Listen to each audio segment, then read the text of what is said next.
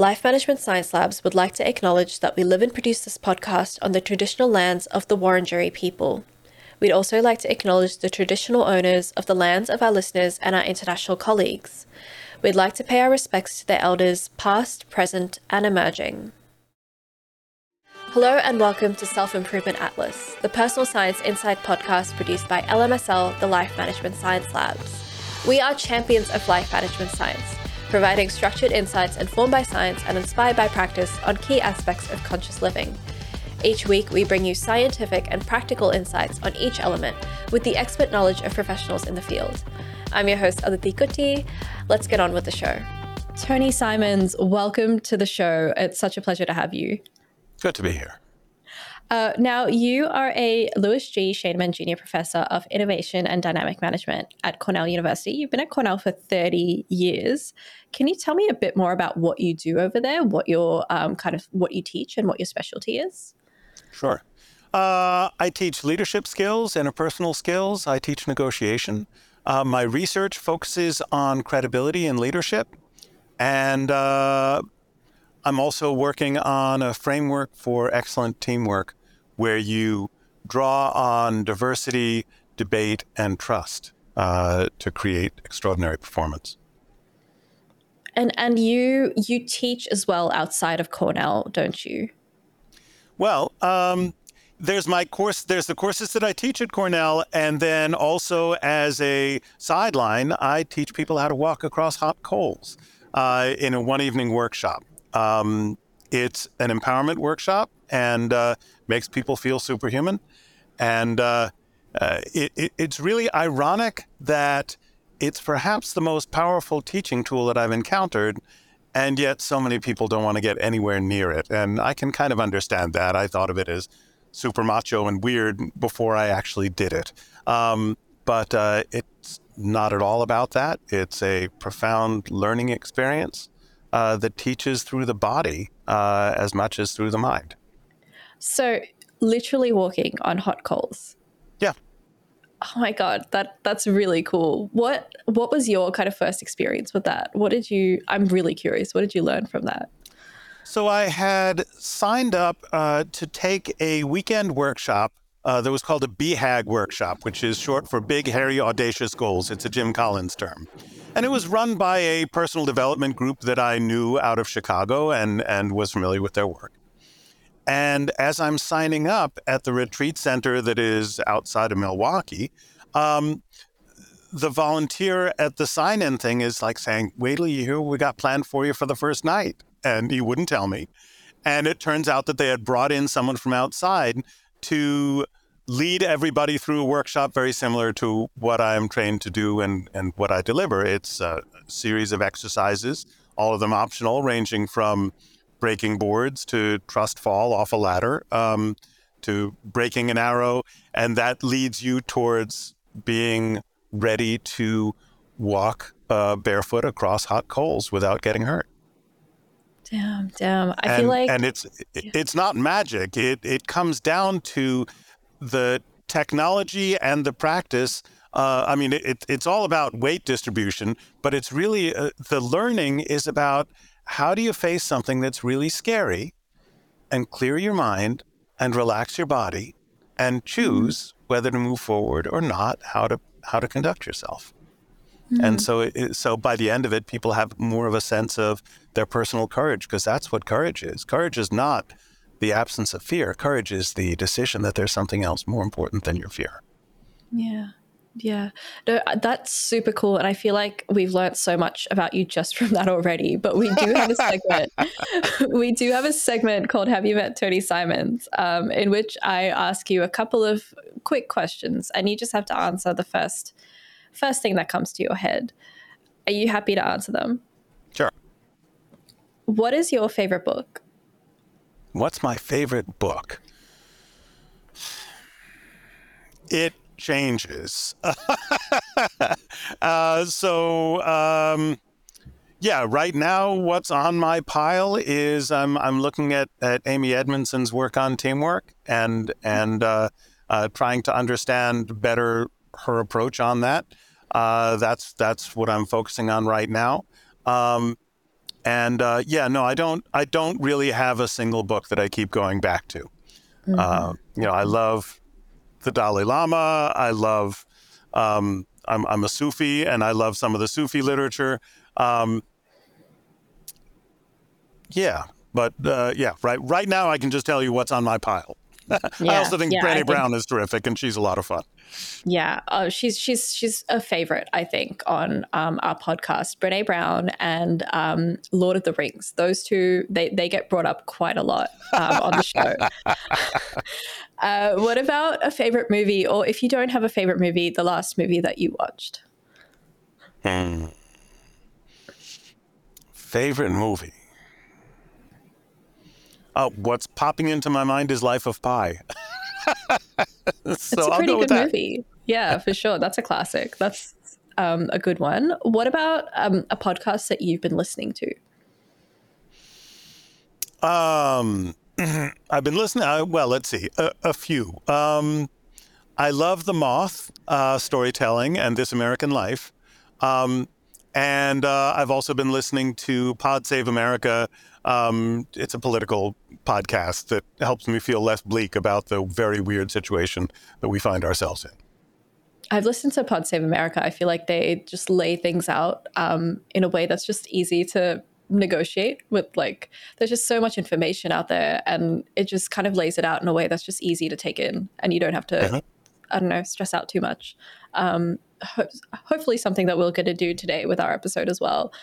Um, uh, do you have a famous role model that you've looked up to?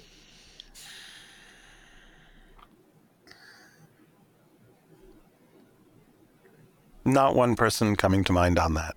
Sorry. Mm-hmm, mm-hmm, mm-hmm. All good, all good. You did mention the Dalai Lama and Brene Brown earlier, so we'll, we'll count those. we'll count them. to the extent that I can emulate either of those, to, to whatever extent, that's great.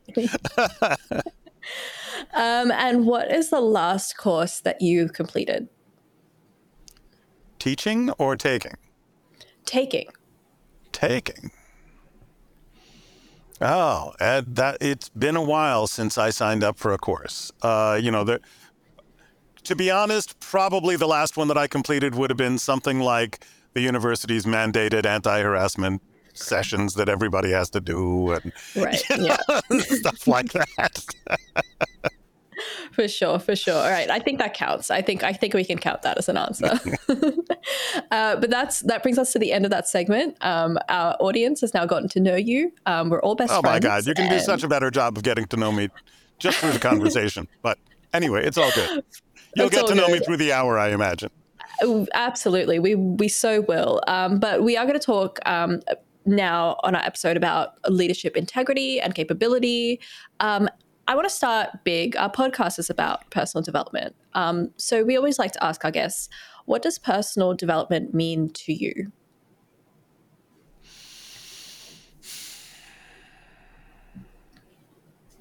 Well, my personal life goal is to grow continually in my capacity for wisdom, service, and fun. And um, and so personal development is kind of all of that. And uh, and I think that that leadership development is personal development. If you're going to become a good leader, you need to master yourself. You need to know yourself and you need to be able to manage yourself before you can even think about managing other people. Um, people who can't manage themselves are terrible leaders. um, they'll be abusive. They'll be if you don't if you can't recognize your emotions, then you can't control what you express. You're going to be controlled by your emotions. Um, mm-hmm. So personal mastery, I would say, is is what that's about. And uh, mm-hmm. and so while you know I've taken a more academic route, and and I don't. I, I have taken several personal development courses. Um, the Hoffman training program uh, was a wonderful one, uh, sort of a, a, a seven day deep dive into your own psyche. It was amazing. Um, landmark, um, you know, various other programs. Uh, so I've, I've, I've, taken several courses like that. And um, yeah, I'd say in some ways it's what life is all about. Mm-hmm.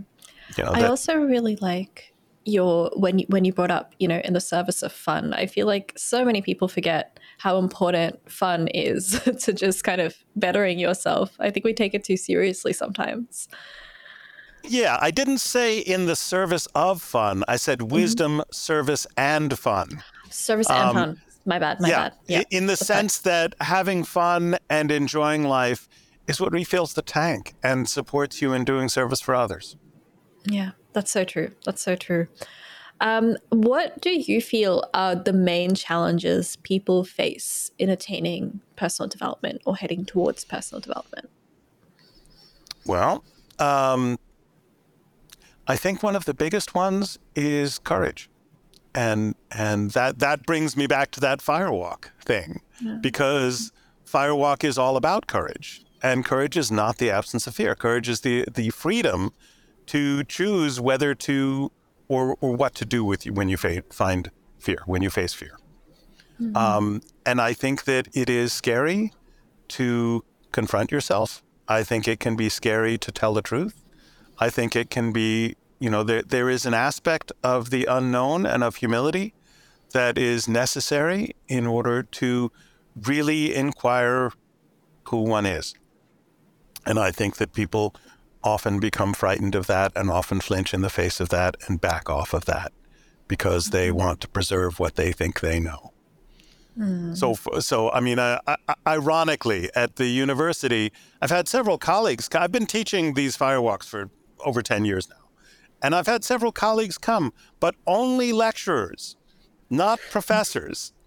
Yeah. Uh, in, in in the U.S. university system, it's kind of a uh, a, a two-tiered system, a caste system, and the lecturers do an awful lot of teaching, and they are wonderful professionals. And but the professors are the ones that do the research, and it's like what professors think they know reality too well to actually challenge themselves with a firewalk. I'm not sure exactly what it means, but I but it's I, have I've had around a dozen uh, lecturers come to my firewalks, not a single professor. Yeah, yeah, something, so, something to think about. Something holds them back from that. too crazy, too uh, threatening to their worldview, something like that. Mm, yeah, yeah. Perhaps uh, the uh, assumption of knowledge or having all the knowledge you needed, perhaps, is another something like that. Barrier. Something, something like that. like that. Yes. Yeah. Um, kind of going into our topic for today, I, again, starting a bit broadly, how do you define leadership? Leadership is the ability to get your people to bring their whole self to their task, to mm-hmm. to give it everything they've got. Um, and so that is that requires trust. Uh, it requires being able to build and manage trust relationships with the people around you. Uh, it's about inspiration. It does entail the wisdom to choose a path and set a path. Um, but mostly you can tell great leadership from the impact that it has on the followers. So you, when you find inspired followers, you know there's some extraordinary leadership happening. And it might not even be, it might be a structure rather than a person, conceivably. Mm-hmm.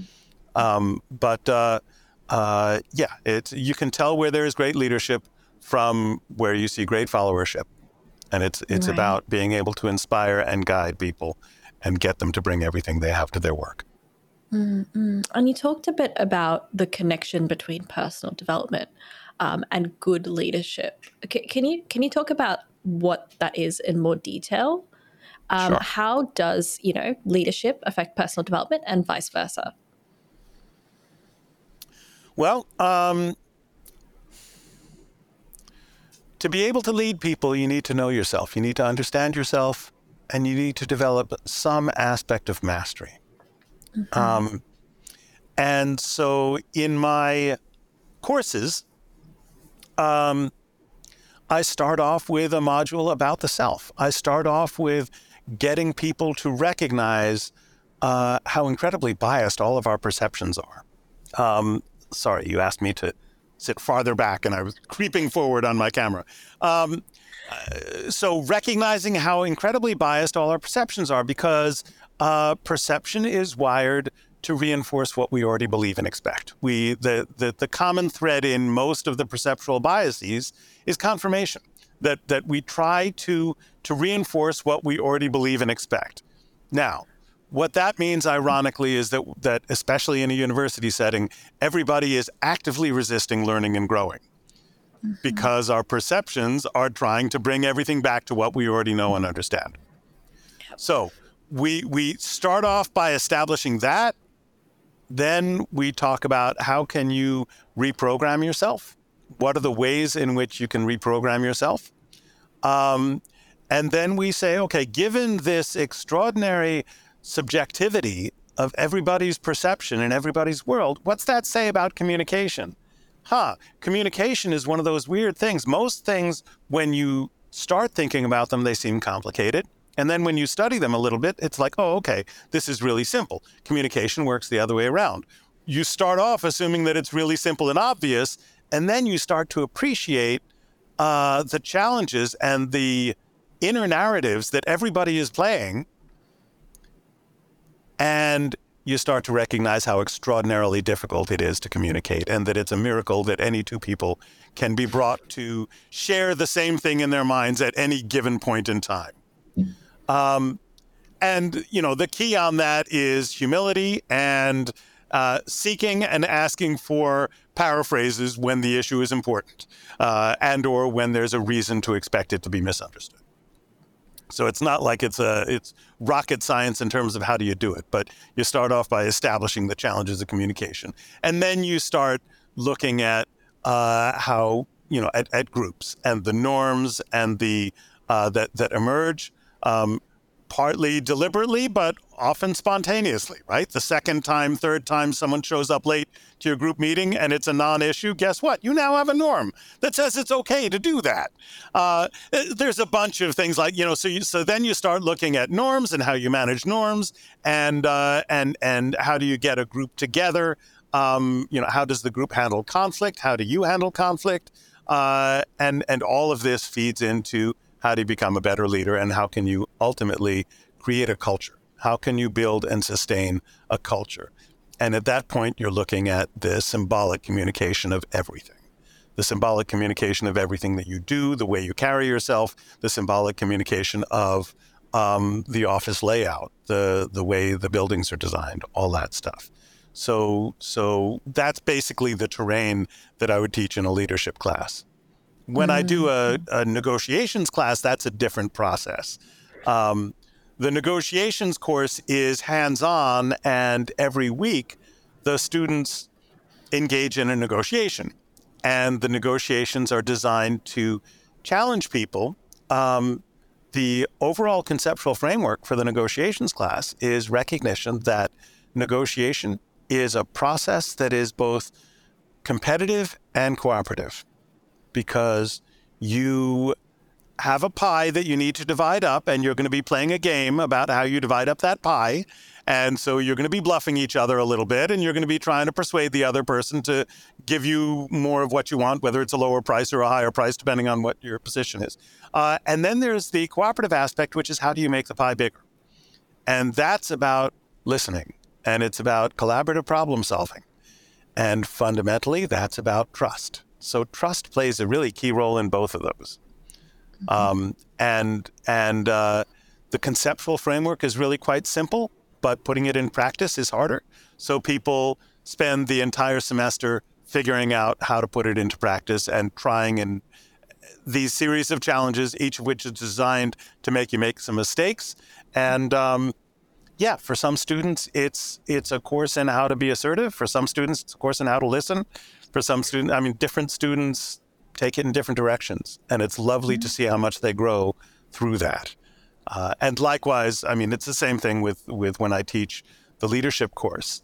Um, I've had several students come up to me during this past semester and tell me how, you know, they're applying the tools in their real life because I get I I do a session on stress management. I do a stress session on how do you plan difficult conversations. And they're like, I used that one with my parents and it was wonderful. so I, I, I love seeing students grow. That's, that's what I'm in it for. I love that they're taking away, I guess, strategies designed for like business or leadership in a business setting, um, but using it at home uh, and, and it works effectively for them. I, I think that's so great. Yeah, well, and they need to build on, I mean, if it's interpersonal skills, you need to build on what they already know. You need to build on what, what they already are engaging with. So, for instance, the concept of, I, I asked the students as uh, for the course to collect video clips um, from media where people are demonstrating some of the concepts that we're talking about. One of the concepts is called emotional labor, right? That's where you need to pretend, because your professional job, you need to pretend emotions that you might or might not be feeling, right? That that you know you're at a fancy restaurant or a fancy hotel, and your your staff there, you're going to be gracious even if you despise the person in front of you, right? Yeah. Um, and a student brought in a clip that was from Zootopia, where someone who uh, basically the the hero of the story, who's a rabbit who wanted to become a policeman and can't get anyone to take her seriously because she's a rabbit. Um, and and she has her first day at work and it's terrible. And she calls up her parents and needs to put on a big smiley face of how everything's going just great. And at first I was like, this doesn't really apply to the workplace. And then I looked around the room and I'm like, how many of you guys feel pressure to tell your parents that everything is great when it's really not? And like half the hands went up. So I'm like, okay, this is a good demonstration of emotional labor. So we'll, we'll keep this one. Um, so yeah, I, I, I like to help people connect the work to what's in their lives. Yeah, yeah, for sure. Um, I also, you know, we do we are talking about integrity and credibility um, in this episode. What? How do you define those things? Are they the same? Integrity and credibility are they the same thing? No. no. Um, yeah, I've spent the last 20 years studying integrity and credibility, uh, and and uh, uh, developed a, a, a, construct, which is an idea in the research space, uh, which is the term behavioral integrity, which is the perceived alignment between someone's words and their actions. To what extent do you think that this person lives by their word? To what extent do they keep their promises? To what extent do they show the same values that they talk about? Um, and it's not the same thing as actually showing the same values that you talk about and, and keeping your promises because the payoffs are all social. So what matters is to what extent are people seeing it. Now, you can't completely bluff it over time. People will watch you, and, and you can't pretend integrity. It just doesn't work over time. Mm-hmm. Um, but uh, uh, but you need to manage it as a leader. Managing your credibility has to be job one, because if the first thing they think when you speak is, "Does this person really mean it?" you have lost your ability to lead. You've lost your ability to engage their hearts. You've lost their ability to win their trust. Um, yeah, you you've blunted your most potent tool. So credibility is incredibly important for a leader, and and preserving your credibility is has got to be job one. Too many people are too cavalier about managing their credibility. There's a million small ways in which we can undermine it. Uh, so uh, yeah, so I wrote that book about it, and I've been studying it uh, it's wonderful in research studies because it, it seems to work every time you take it out of the box. Uh, it's a huge driver of the bottom line, uh, the extent to which uh, employees feel like their managers live by their word. Yeah, yeah. And I guess what then is the effect on a company or a team or a group of a leader that doesn't have, um, that la- lacks that credibility? Huh. Um, yeah. Uh, paralysis, I would say. I mean, it, it's, you know, think about the bosses that you've had. Think about the bosses that you've had who you didn't like, or the bosses you had who you uh, didn't respect for one reason or another. Uh, it's especially infuriating when they talk about company values that you know that they're not demonstrating. Um, that's just infuriating. Um, I, I really don't think anything works in the complete absence of, of credibility or integrity. Uh, mm-hmm. Now, when you ask me to define them, there's also moral integrity, and that's a different issue, right? Moral right. integrity is about the extent to which uh, someone adheres to accepted moral values. That's a different mm-hmm. issue. Mm-hmm. I, I, just focus on alignment. Right. And right. the truth and... is, though, if you focus on your alignment, you're going to discover a whole lot of things about yourself. It's it's like that's one of the ways really into deep personal exploration. Mm-hmm, mm-hmm. There is a question about, I guess, moral integrity a little bit right later, so we can dive into that then. I guess what what can we do to build um, our credibility as a leader? What can we do to build our credibility as a leader? Um, one of the first things to do is to start asking about it. Um, mm-hmm. there is I, I, can I can offer uh, you know an aspect of a survey. Right, most people in their employee surveys they're like, "How happy are you?" I'm, I ask questions like, "When your boss says something's going to happen, how how sure are you that it's actually going to happen? Um, and to what extent are you comfortable having this person make decisions that will affect your life? Uh, mm-hmm. So that's a trust question, not an integrity question. Uh, so I, I, like to ask deeper questions. Uh, there's also uh, a set of questions you can ask um, in an interview format, just asking people about what promises have I made that I might not have, have followed through on. Uh, you know, how mm-hmm. is my follow through on promises? Um, and and you can learn important things.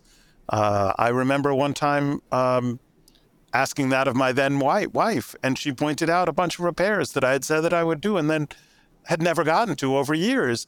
And one can laugh about that, but you know what? That was undermining my credibility with someone who was incredibly important to me. And mm-hmm. thereby undermining the trust and therefore the whole relationship. So, oh my gosh, that's a big deal. So, um, yeah, you can you know, one of the things is to recognize that all of us think that we're good at it and we're not necessarily. So, so step one, start asking about it. Uh, you know, ask ask how well you follow through. Ask how well you demonstrate the values that you're talking about. Um, you know, if, if, you're a leader, if you're a parent, if you're whatever, uh, just open that conversation and start looking at ways that you can uh, uh patch that up and and uh, behave in better alignment, uh, clean up the messes that will inevitably happen.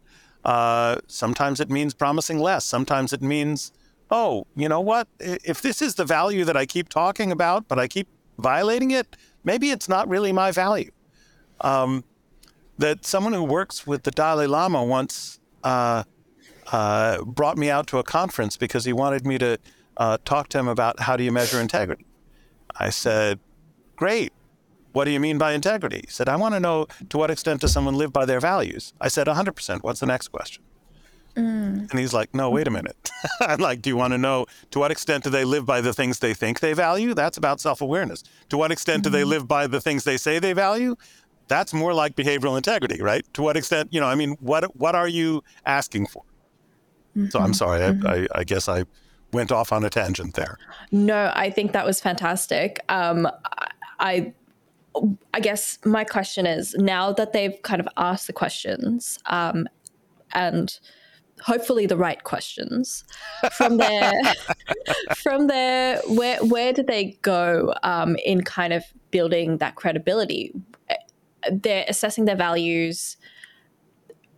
How can they communicate the promises they make to their team in a way that their team can kind of will take seriously and should there be room in those in that promise to be held accountable by their team? Well, I think the first step would have to be clean up any messes that were there before.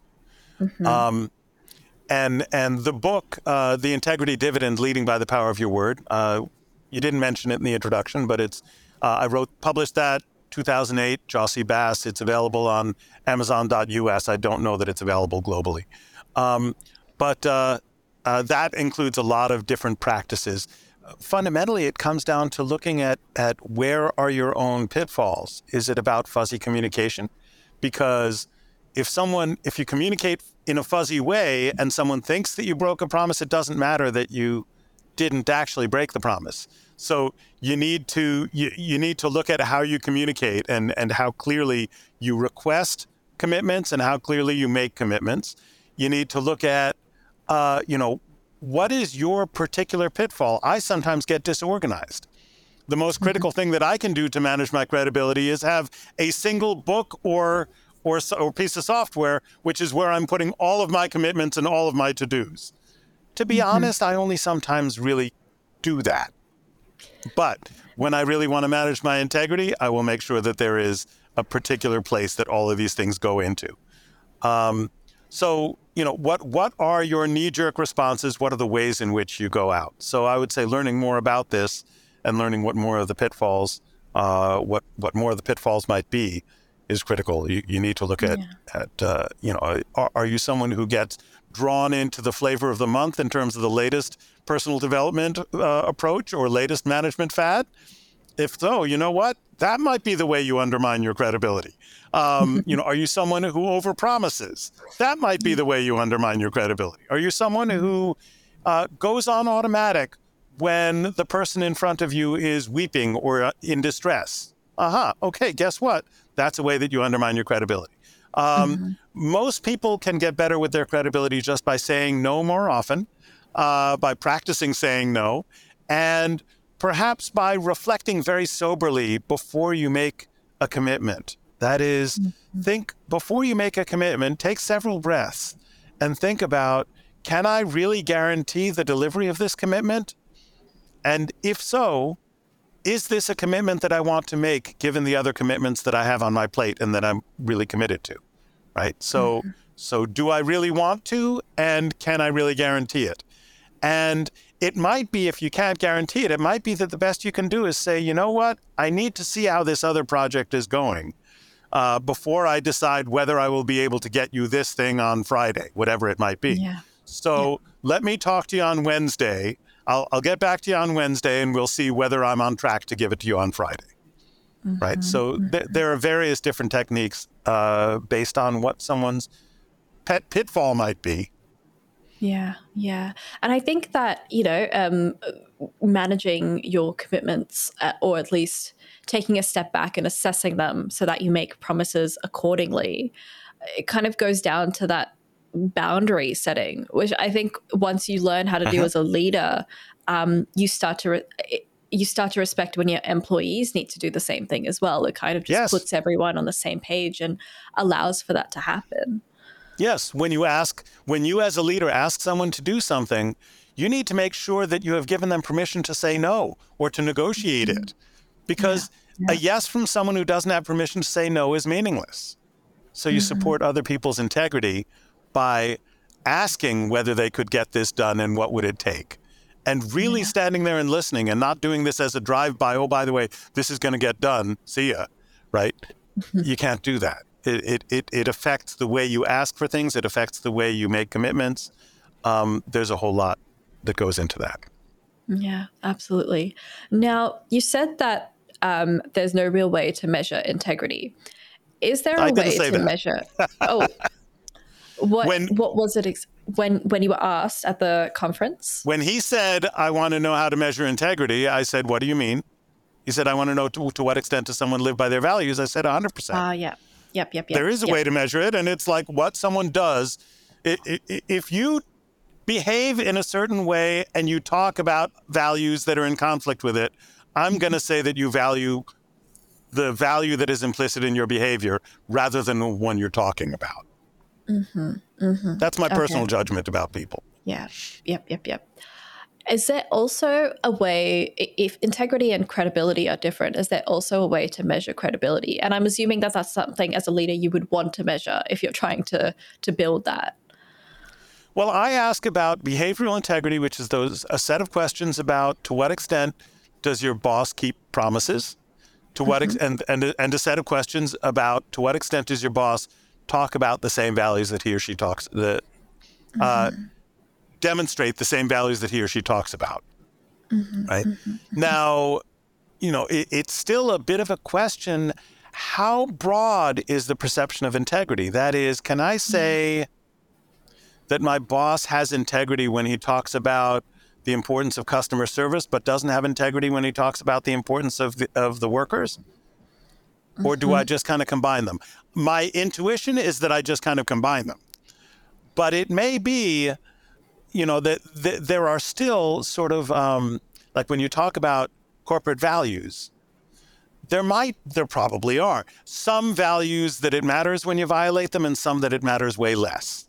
Right? If mm-hmm. I care a whole lot about this value that my boss talks about, and then I see the boss violating it, it's going to drive me nuts. If I don't care that much about that particular value, uh, it's not going to affect me so much. And frankly, I probably wouldn't even notice if it's violated. Yeah. Right. So, uh, yeah, you can you can measure it with survey instruments. Um, credibility is, you know, people talk about it's a term that's used more in the marketing literature, and people talk about source credibility and and testimonials for a product, for example. Uh, and there you want to know about uh, does this uh, this speaker know what they're talking about, and are they motivated to deceive me in some fashion? Um, which is the part that everyone ignores when they look at an athlete promoting a product. But anyway, uh, those those things would combine in terms of, of determining source credibility. Uh, when you talk about leader credibility, it really comes down to, um, I think it comes mostly down to behavioral integrity to right. to what extent does this person follow through on their promises? Uh, is this someone who, when they speak, it's as good as gold? When they make a promise, I know that it's done. Um, mm-hmm. You know, I've had bosses who were wonderful human beings, and through no fault, well, I could say it's through a fault of their own, but uh, they, you know, it's like I trusted them, I liked them, um, but they would make promises that they wouldn't follow through on. They'd say something was mm-hmm. important, and then you would never hear from them. Uh, they'd say we should have lunch, and then you would never hear from them.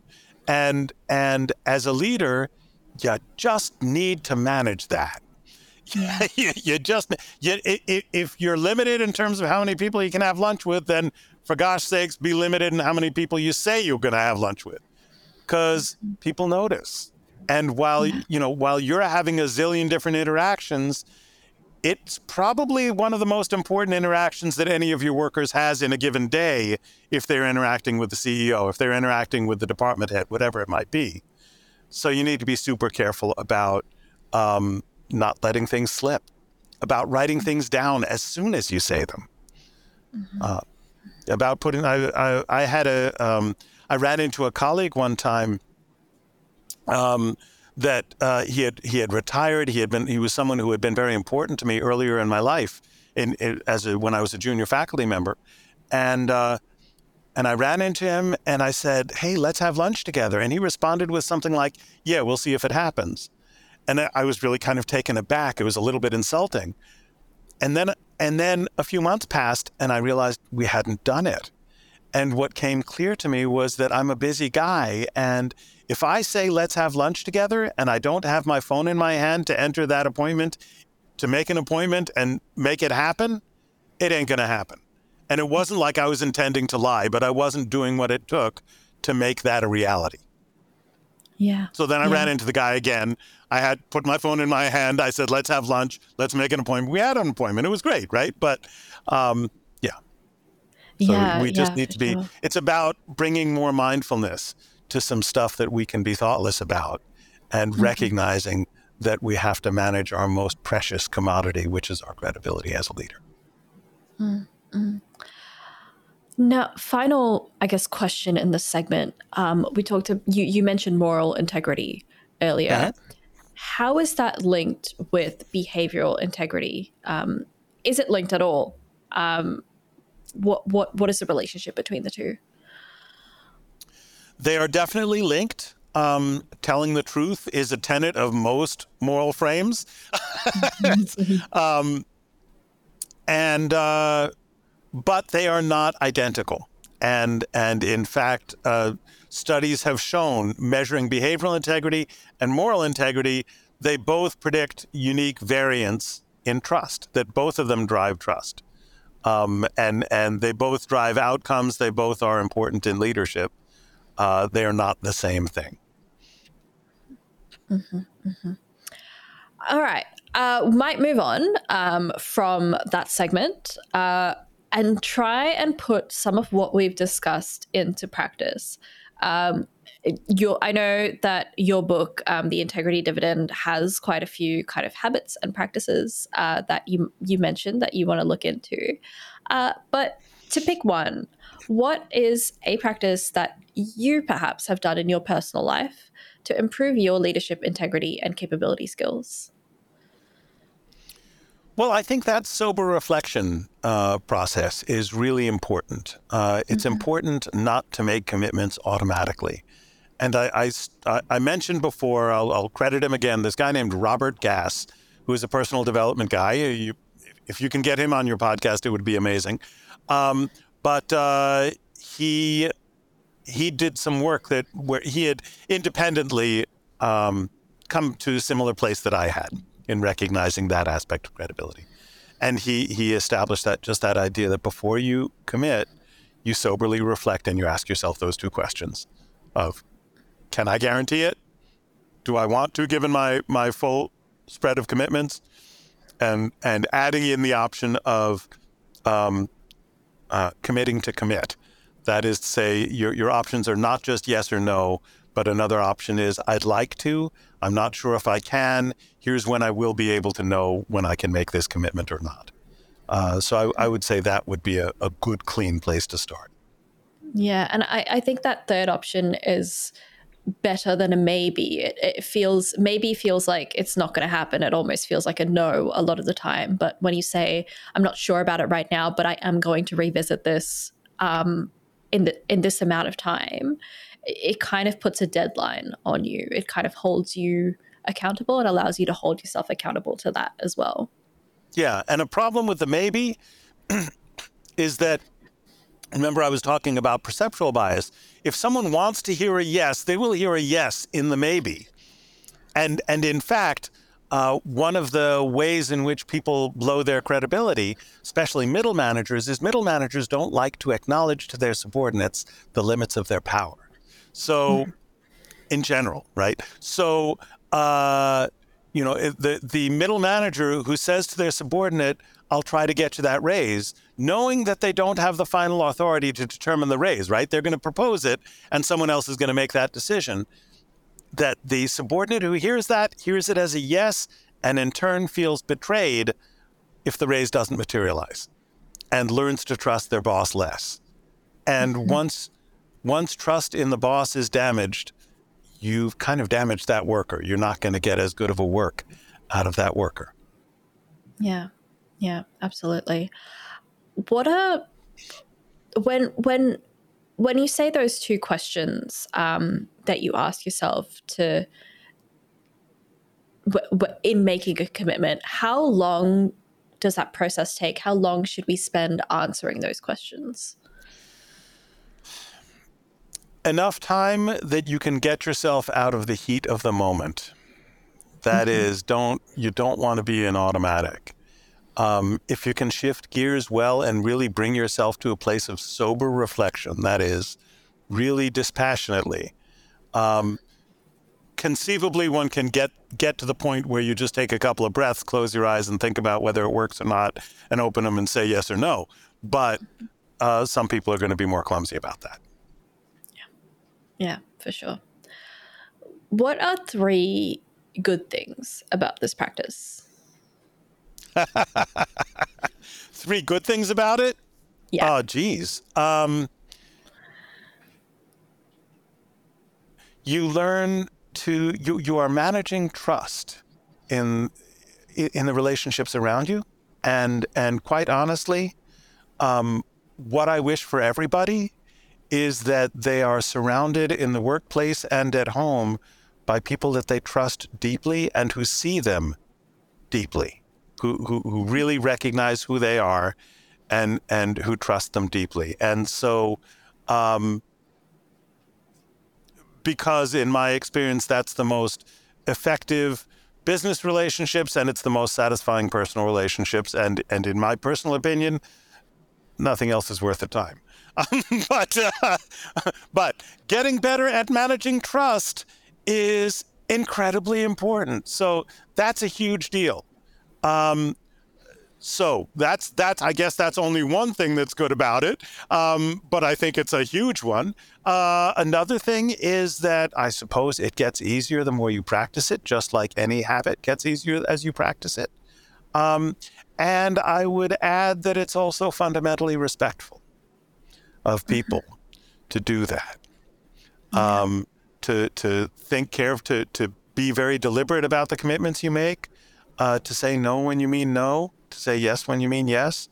Um, that that I've heard um, when I interviewed the the CEO of of uh, Kelly Services, a, a, huge office services company, um, and and he was talking about how salesmen only start to build their credibility when they start saying no. That mm-hmm. until they have said no, you don't know where they're, you know, you don't know anything about them.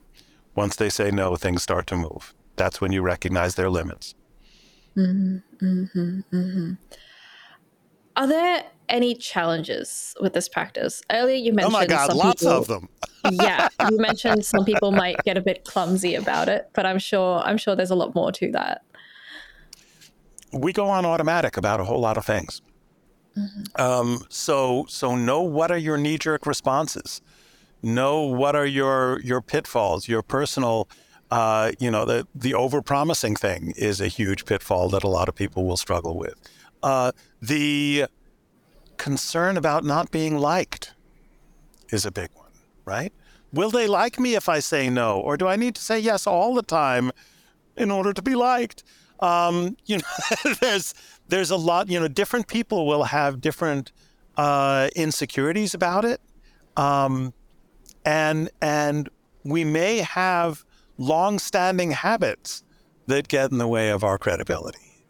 Uh, mm-hmm. whether it's about saying yes too often or uh, not noticing your internal state. Uh, one of the personality dimensions is called self monitoring.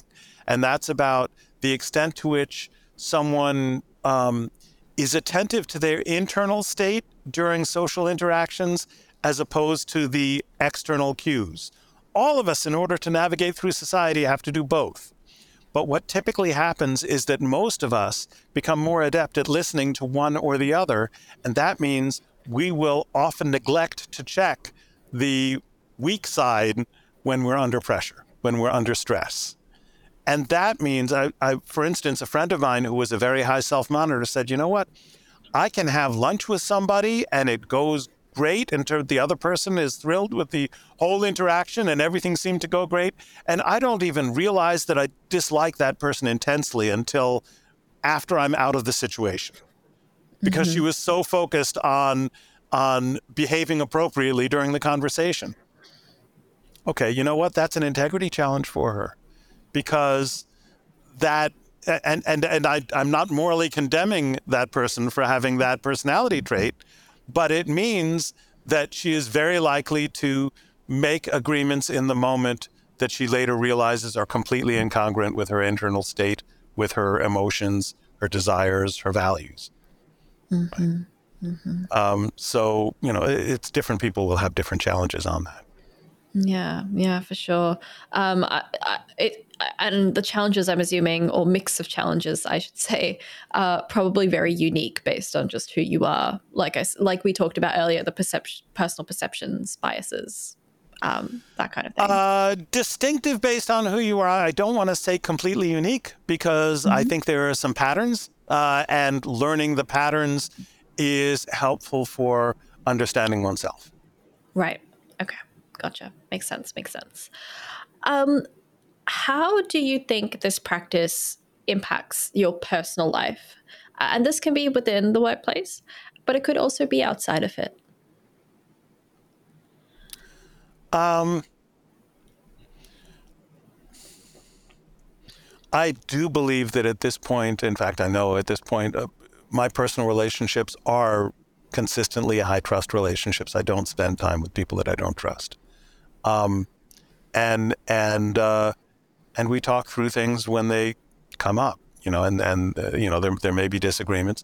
The, do I say absolutely everything that's on my mind? No. you know, not always, and and uh, but but I will say that I have very high levels of trust um, reciprocally in the relationships in my life, uh, and that's very nourishing for me. Mm-hmm, so, mm-hmm. Uh, I, I, and I don't think that uh, uh, credibility is all it takes to establish trust. There needs to be care and consideration and a bunch of other things, but uh, without that, you sort of don't get out of the starting gates. Yeah. If you can't count on someone's word, you don't know where they are. And it can be something as basic as, you know, that example you were talking about earlier where um, you said you would meet up uh, with someone yeah. for lunch and then you just didn't end up making the appointment. Yeah, that is kind of a personal thing for so many people in your adult life. You're trying to ma- navigate your relationships with other people. You want to make sure that you actually meet up with them when you say you will and not yeah. kind of, you know, let's catch up right. and then nothing coming out of it. I think it's important. And it's kind of a minor annoyance if that's just someone that you ran into, an acquaintance that, that you used to know that you ran into and then you forgot about. Yeah. But if it's your boss that said, we're going to have lunch, and then it never happens, that might obsess you for a while. yeah. yeah sure. And it wouldn't have a positive effect on your work. Mm-hmm. Mm-hmm. Um, based on your experience, do you have any other recommendations of a practice or a habit that you can combine with this? Hmm. Um, uh, another piece would be being very deliberate about the way that you ask for and give commitments, because a fuzzy commitment is an invitation to a broken promise. And so, I mean, if if you ask for something to be done on Friday, and the other person thinks done on Friday means 5 p.m. Friday, and you think done on Friday means 8 a.m. Friday, then guess what? You're setting up for a train crash, right? I mean, it's just, it, it's not going to go well. So, being very deliberate about what you're asking for, when it needs to be done, at what quality level are you asking for a rough draft or a polished thing at this time? Um, and and making sure that you give the other person the permission to say yes or no and to negotiate. Um, that becomes, you know, that that can go along with that. Uh, likewise, being, you know, thinking, well, so I, and that goes nicely with the being very deliberate about the promises that you make. So being very deliberate about the promises that you ask, um, being very deliberate about acknowledging the limits of your authority if if your authority is limited, recognizing that people will hear your commitments, people will hear what they want to hear. So if you as a middle manager uh, can only offer I will nominate your name for a raise, but I don't get to make the final decision. You need to hammer them over the head with the uncertainty of that. You need to make it mm-hmm. really clear that you're not. Ma- the promise you're making is, I will try, but please don't hear that as the as the raise will happen. Right? I mean, you just need yeah. to be really clear. I'm going to do my best, but I cannot promise it because I I don't always get my way. Right. And yeah. the truth is, most people's egos don't let it's like they don't want to acknowledge that they don't always get their way. They don't want to acknowledge the limits of their authority. Mm-hmm. But um, yeah, uh, I mean, there's also, gosh, a, a, another challenge that's often faced is um, the middle. Ma- I call it the middle manager's dilemma, which is as a middle manager, sometimes you need to enforce and even sell policies you don't think are a good idea or decisions you don't think are a good idea. But you don't get to say that. So, how yeah. do you manage your credibility in the face of that? And that's a scary one because the senior executives that I talked to about that were like, oh, that never happens in my companies. And then you talk to middle managers and they're like, let me tell you about the, what happened last week. It's a constant deal for middle managers.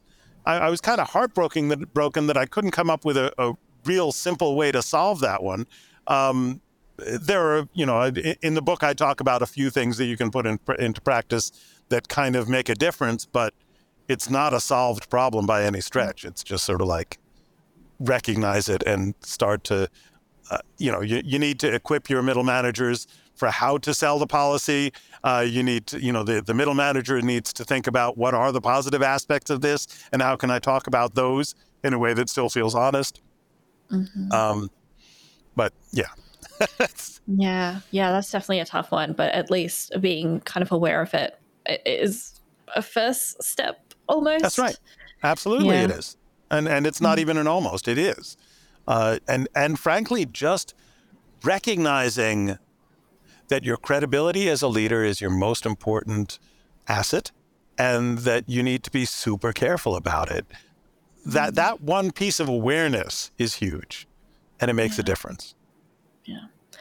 Oh, that's a great point to end the segment on. Um, and we might move on. We've got a couple of questions from the audience. Are you happy to answer them? Sure, sure. Um, I guess the question is what role does transparency play um, in leadership integrity, and how do leaders ensure that they're transparent in their dealings? We talked about this a little bit, I think, over the episode so far. Um, leaders. I, I don't come down on the side of radical transparency. Leaders need to be deliberate about what they share and what they don't share. Mm-hmm. Likewise, um, they need to be deliberate about acknowledging their own vulnerability because vulnerability builds trust.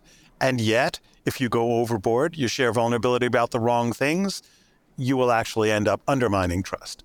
So you need to be very deliberate and selective about uh, where you're, you know, where you're, you're um, about where you're acknowledging vulnerability and uh, and I think about where you're being fully transparent, and perhaps what you need to do is acknowledge the things that you can't say. Just say, I can't talk about these particular issues, um, mm-hmm. but here's what I can talk about. Mm-hmm. Um, yeah, and and uh, so I think that's especially true when you're asking people to take a chance, because when you're because part of leadership is as people are if you're asking people to do their best, that means they're, you're asking them to take a chance. If you're asking them to do something new, that means you're asking them to take a big chance, right? Um, so, so when you're doing that, you need to be realistic about how things play out. Um, but I think you also need to be strategic about what you communicate and when. And I do not personally think there is. Um, I don't think you need to share everything. You know, in negotiations, you can't, you, you, you don't need to share everything, nor should you. Um, and yet, you need to manage trust constantly because trust is the key to good integrative bargaining. Trust is the key to negotiating in a way that preserves the relationship and even enhances the relationship. Mm. Um, yeah, so I'd, I, I would say on transparency. Uh, it's in general a really good idea, and you need to be careful about some aspects of it, um, and and probably be mindful about gratuitous secrecy is not real constructive. Um, but you're also navigating within cultural norms. So, for instance, uh, salary transparency, different parts of the world vary tremendously about how much salary transparency is okay. Yeah. A, yeah. a taxi driver in Thailand asked me what my income is. it's like different norms, guys. yeah, yeah, for sure, for sure. Um, another question, and I think this one is about leadership in general as opposed to integrity specifically. Okay. Why do potential good leaders shy away from rising to the level of leadership? Why do potential good leaders shy away from stepping into leadership? Yeah. I think that that can be a failure of courage. And I think it can also be a reflection on what leadership means in the context that they're in. Because if the leadership ranks are occupied by a bunch of bullies, then I don't want to play with them. Mm-hmm. mm-hmm. Makes sense. and there are a fair number of bullies and jerks in leadership. Uh, you know, not not everyone in leadership positions are good leaders. Mm-hmm. Mm-hmm. How do you, and this is a follow up question, not an audience question. Um, I wanted to specify how how do you deal with bullies, um, bully bully leaders? Uh, how do you deal with bully leaders? Uh, are you their subordinate? if you're the subordinate, keep your head low and, and, and look for another job. um, yeah, uh, there isn't a real good answer on that. Um,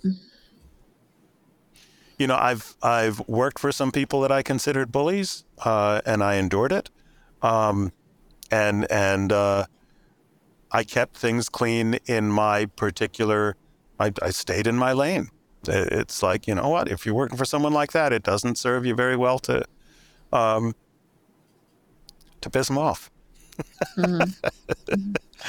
and yet you got to be true to yourself. So so no, I, I, I don't offer an easy. Oh yeah, you can just pull this silver bullet out. I'm not in the business of selling silver bullets. I don't think silver bullets work.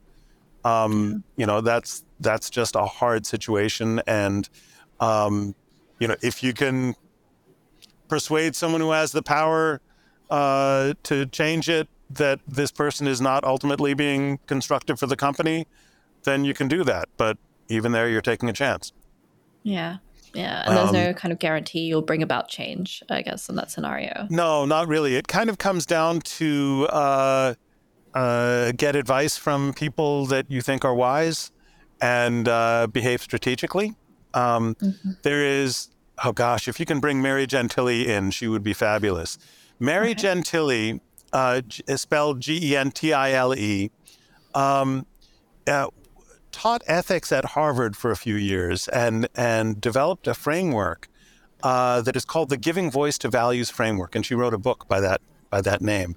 And what that framework says regarding ethics is that most ethics classes talk about how to make good ethical decisions.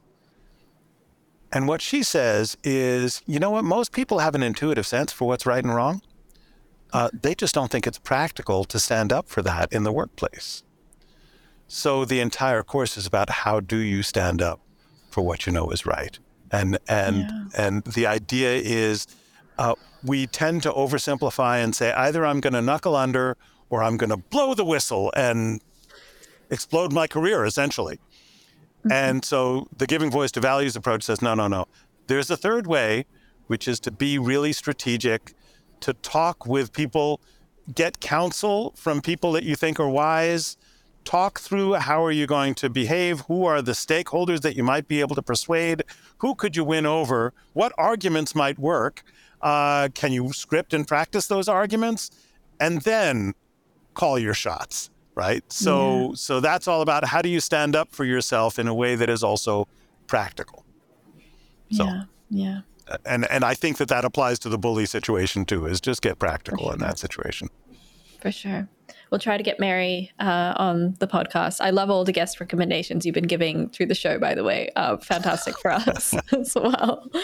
Um, we might close up now with our final segment. Um, it's called the open mic, and it's essentially like a mini TED talk where I let you talk for two minutes about anything that you feel um, you want to talk about right now. And that could be maybe something that we haven't gotten around to covering so far.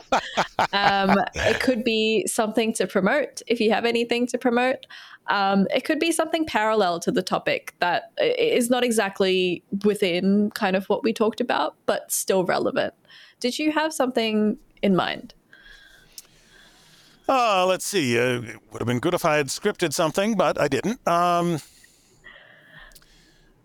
now, since since this is kind of global, I realize I'm not going to be bringing people to my firewalk workshops, but I would encourage you guys, even though it seems crazy, uh, to seek out firewalk workshops. Um, that that uh, it's really about um, it's a set of challenges, and and assuming that you have someone who is technically trained to keep it safe it ends up creating this extraordinary opportunity to learn about yourself uh, and to learn uh, how to approach the challenges in life with greater courage and to feel more sense of personal choice in the face of fear, which is something that could serve all of us. Um, so yeah, um, look for someone who's certified uh, in some fashion as a firewalk instructor. Um, but uh, you know, Tony Robbins does it with thousands and thousands of people at a time. Uh, but you can find people who do it with much smaller groups. Most of us are, are, down in the smaller groups category. Um, and uh, yeah, it's not magic, it's not hoodoo, and it's not macho. It's it's about uh, self mastery. It's about um, it's about learning to be frightened and not letting that fear control you. Uh, if you step onto the hot coals with a whole lot of fear coursing through your veins. You put your foot down like a claw, and it's and that concentrates the weight, and that's how someone gets burned. If you mm-hmm. if you are able to just unclench and relax, be frightened, clear your head, and choose whether to move forward or not, um, then you end up with a visceral learning process that teaches you how to take on life challenges more effectively. So mm. I'll, I'll, put in a general plug for firewalking as a personal development tool. Love that. Um, I think that's great. We had a plug at the start, we had a plug at the end, and I hope um, uh, uh, people watching. And the website, will... my website is Ithaca Firewalks. If you're in this part of the world, Ithaca, New York, uh, then you can come, or even on the East Coast, you might want to travel for it. But, uh, but of course, if you're overseas, you find someone local. yeah, yeah. Maybe I mean, unless you're on a trip to New York anyway, and you want to make a stop by, um, could work. But uh, absolutely. But that brings us to the end of our show. Um, Tony, where can our audience find you? Um, the Firewalker website is ithacafirewalks.com. Um, the book, uh, The Integrity Dividend, is available at amazon.us. Um, and uh, should I say my email address or? if you want people to contact you on sure. your email address, by Tony.simons at cornell.edu uh, will get to me. Okay, fantastic. Thank you so much. Um, I've had such a great time talking to you, and I've learned so much from this episode as well. Thank you. I had a good time. Be well. You've been listening to Self Improvement Atlas, the personal science insights podcast produced by LMSL, the Life Management Science Labs. For more episodes like this from 10 different life management perspectives, Search LMSL on YouTube, Apple Podcasts, Google Podcasts, and Spotify, or wherever you get your podcasts, so you can get updated on everything we have to offer. We have a wide range of topics readily available for you to check out. If you enjoyed this episode, please consider rating our show, sharing it, and subscribing to our channel, as it helps us grow and bring you more quality resources. More of our work can also be found on our website at pe.lmsl.net, where you can join our movement. I'm Aditi Kutty. Thanks for tuning in.